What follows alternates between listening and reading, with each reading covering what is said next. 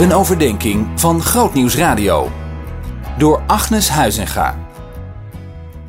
Ik vind het altijd heel leuk om te bedenken dat Jezus door zijn woord en door zijn geest ons dingen aanreikt die ons kunnen helpen om, uh, om echt stappen te zetten om dichter bij hem te leven. Nou, een kenmerk van Christus waarmee hij ons leven gemerkt of gekenmerkt uh, wil zien, is het vermogen om het goede te zoeken, zelfs in moeilijke omstandigheden.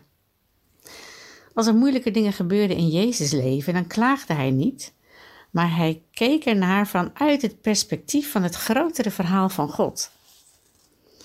Dicht bij de Heer leven zorgt ervoor dat niets je dienst aan hem kan blokkeren.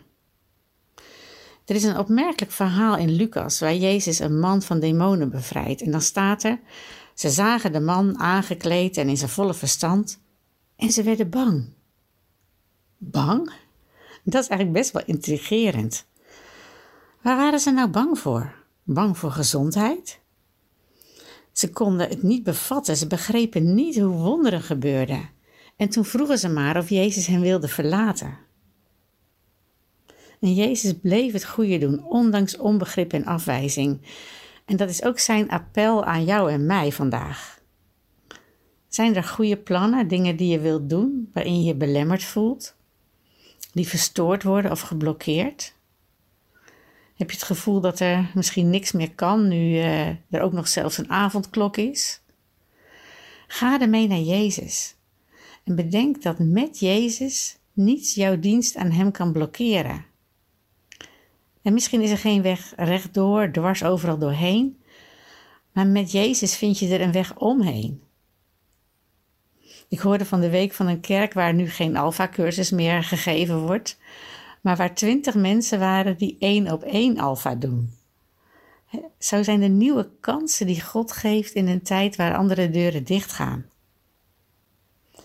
Nou, veel mensen vinden het moeilijk om met frustratie om te gaan. Weet jij hoe je dat moet doen? Want Jezus wist dat als er frustrerende dingen gebeurden, kon hij het goede zoeken, doordat hij wist dat er iets moois uit voort zou komen. In Matteüs veertien lezen we dat Jezus net het nieuws heeft gehad over Johannes de Doper, zijn neef, die onthoofd was. En toen hij dat nieuws hoorde, glipte hij weg in een boot om tijd voor zichzelf te hebben. Hij wou alleen zijn met zijn verdriet. En hij wou zijn rouw toelaten en verwerken. En wat gebeurt er dan? Voor hij het weet, komt er weer een hele menigte naar hem toe. En hoe reageert hij? Met afwijzing, terugtrekken? Nee, hij gebruikt de situatie om het goede te doen. Hij geneest zieken en bemoedigt de mensen met wonderen. En zo bidden wij, Heere Jezus, geef ons ook de genade om in de moeilijke omstandigheden en beperkingen die er nu zijn, het goede te doen, het goede te zien. En met u mogelijkheden te zien die uh, we door uw geest ontvangen. In Jezus' naam. Amen. Zien in nog een podcast?